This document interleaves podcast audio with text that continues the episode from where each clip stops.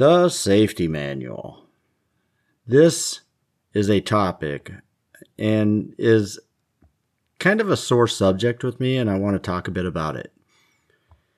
I mean, the safety manual. Who even reads it?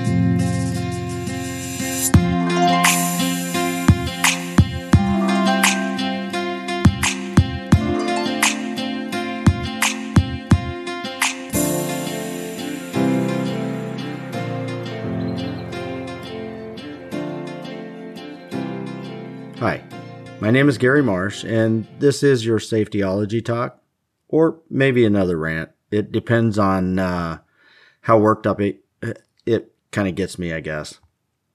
I've been in the safety profession for a long time now, and this topic is pretty raw for me. I have to be honest. When I have interviews with those who've gotten hurt, you know, basically gotten themselves hurt, and it is their fault, I always seem to ask this final question Have you read the safety manual? And then I usually follow that up with Do you know where it is even located? These are both loaded questions. The safety manager in me is usually pretty politically correct in this, and I'm always nice.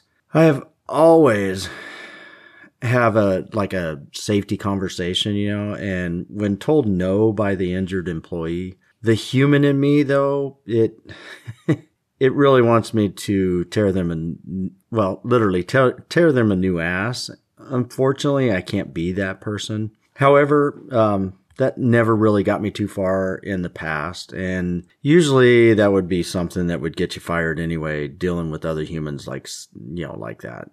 Uh, anyway, it kind of reminds me of the good old days of Navy life when leaders were allowed to yell and scream to get things done. And to be quite honest with you, I was never that leader ever. I didn't have to be because all of the people I led were pretty su- pretty well motivated individuals. Well, maybe not all of them, but enough that it made my life pretty easy. Uh, I do know this. It was definitely in me uh, to be that kind of person. So, who is the one responsible for following the safety manual? Is it the manager, the employee, the safety professional?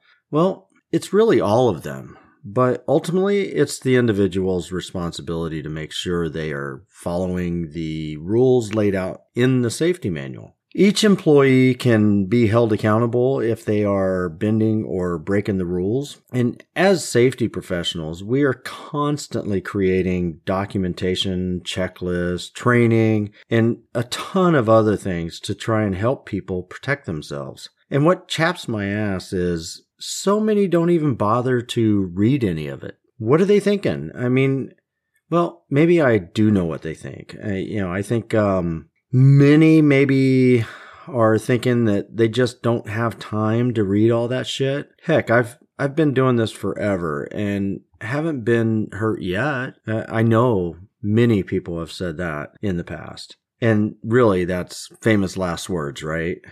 Safety manuals are loaded with information. Sometimes employees may feel a bit overwhelmed, you know, by everything in its contents and how many pages it is. And, you know, I get it. Every time I get into WISHA or OSHA, it's the same thing, except really, that's thousands and thousands of pages.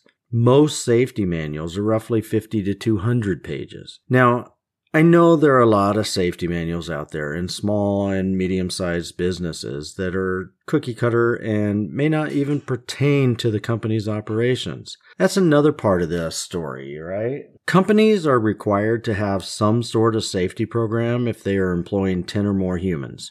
Some businesses, depending on what they do, require a safety program if one other employee is even on the payroll. So when they get in trouble, they decide to buy one of these stupid little cookie cutter safety manuals. I shouldn't say stupid because a lot of them are actually really good um, safety manuals that, and you know, it's just they're cookie cutter, right? And so they have a safety program. You know, this this is what the the owner may think. Oh, I bought this thing and now I got a safety program. Hell, they probably didn't even think to read the darn thing and may still have the company name goes here listed in it or, you know, something of that sort. try not to laugh. I've actually seen this on more than one occasion. There is one company, and now, mind you, I am not one to drop names, but this company has the worst cookie cutter program I've ever seen. The manual you get from this company is filled with pages and pages of bullet points. And I, I do mean bullet points. It, there's hardly any uh, actual communication in it. It's just bullet points. And I mean the manual looks like a bunch of things you'd you'd really look for doing a risk assessment. Not to create a safety manual, you know, with it, it's more of a a risk assessment and basically is designed to be used to create a safety manual. Now, you really would do a risk assessment and then write out a procedure based on that risk assessment. In this company's uh, case, they just forgot the last step, really. I remember first glancing at this, and I'm doing air quotes right now if you could see me, so called safety manual, and asking, What's this? The uh, site manager looked at me a bit dumbfounded and he said, Well, it's the safety manual. I literally laughed out loud. You know, you know what?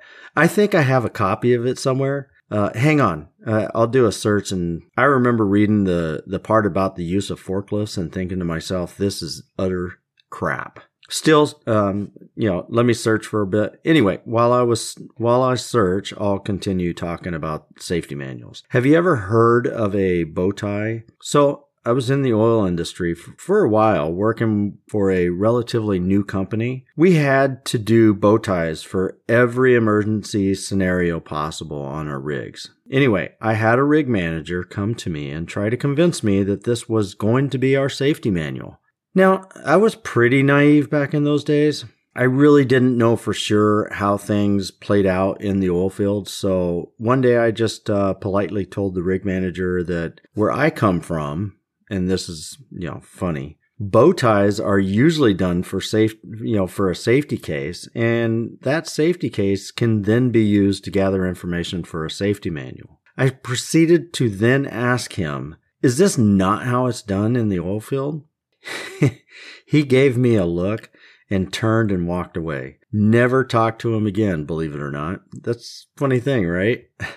Anyway, if you've never worked in the oil industry, where I come from is used a lot. Now, this is even a funnier thing. When I said that, the guys I actually worked for spun around in their chairs and shot me a look like, did you just say that to the rig manager? That look was followed by another look of WTF. It was fantastic because I played it off like I had no idea a buddy of mine who got me to apply after the Navy filled me in on all that stuff. You know, I'd say, I'm pretty sure them Southern boys thought I was one snarky dude. and, you know, well, they may have been thinking and saying some really bad words and not my new sailor mouth speak.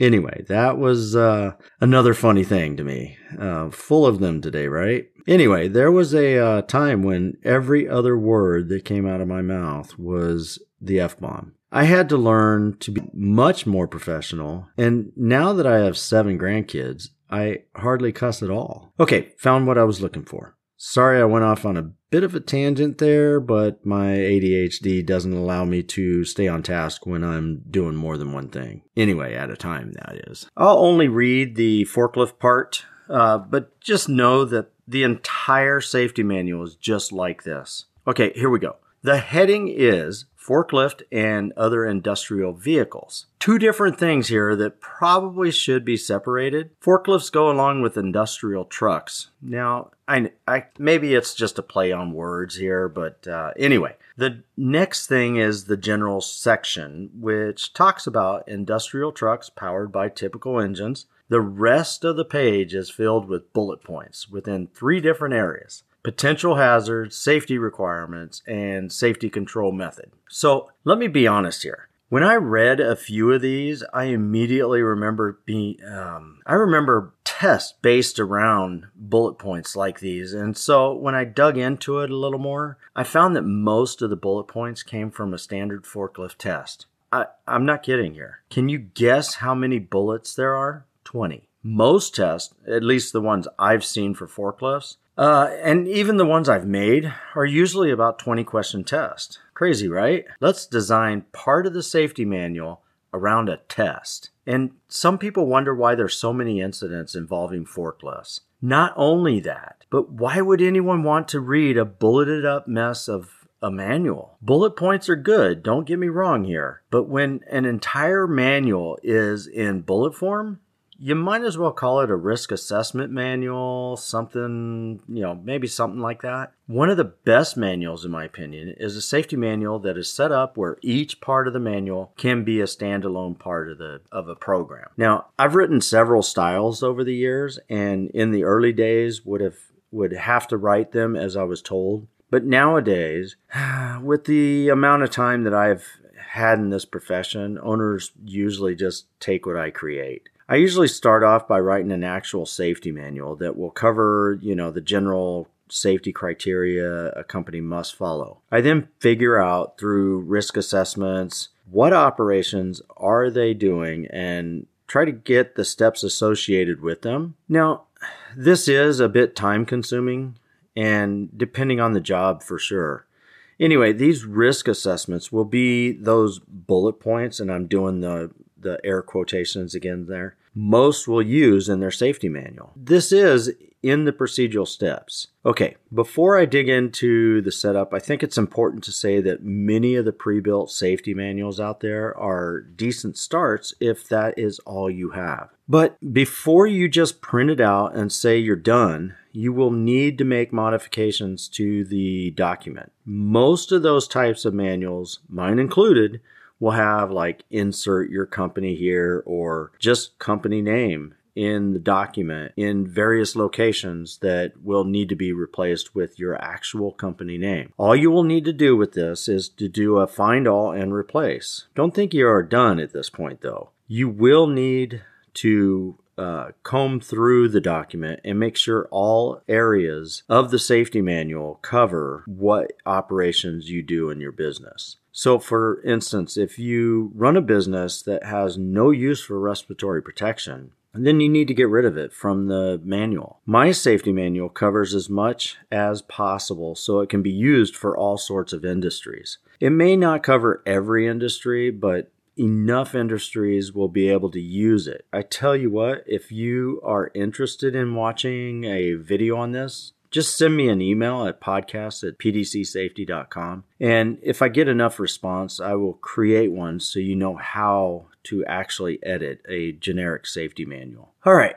As I've already said, uh, you will need to do some work before you can call the safety manual your own. The safety manual I've created has 235 pages and 46 sections. This manual is a monster, and I'm not sure any other company offers one as well rounded as my safety manual. This is a manual that uh, you would have to remove several sections in order to use it. I'm pretty sure there are no small businesses out there that will cover all the sections I cover, but uh, let me just do a shameless plug here. If you want a copy of the safety manual, I'm selling it for $37 and you can pick it up on February 1st, 2023. Now, if you are listening to this podcast after that date, head to pdcsafety.com to pick up your copy. If you are listening uh, and it is before February 1st, then sign up to my newsletter to get notified when it is released. You can find that link at pdcsafety.com as well. Now,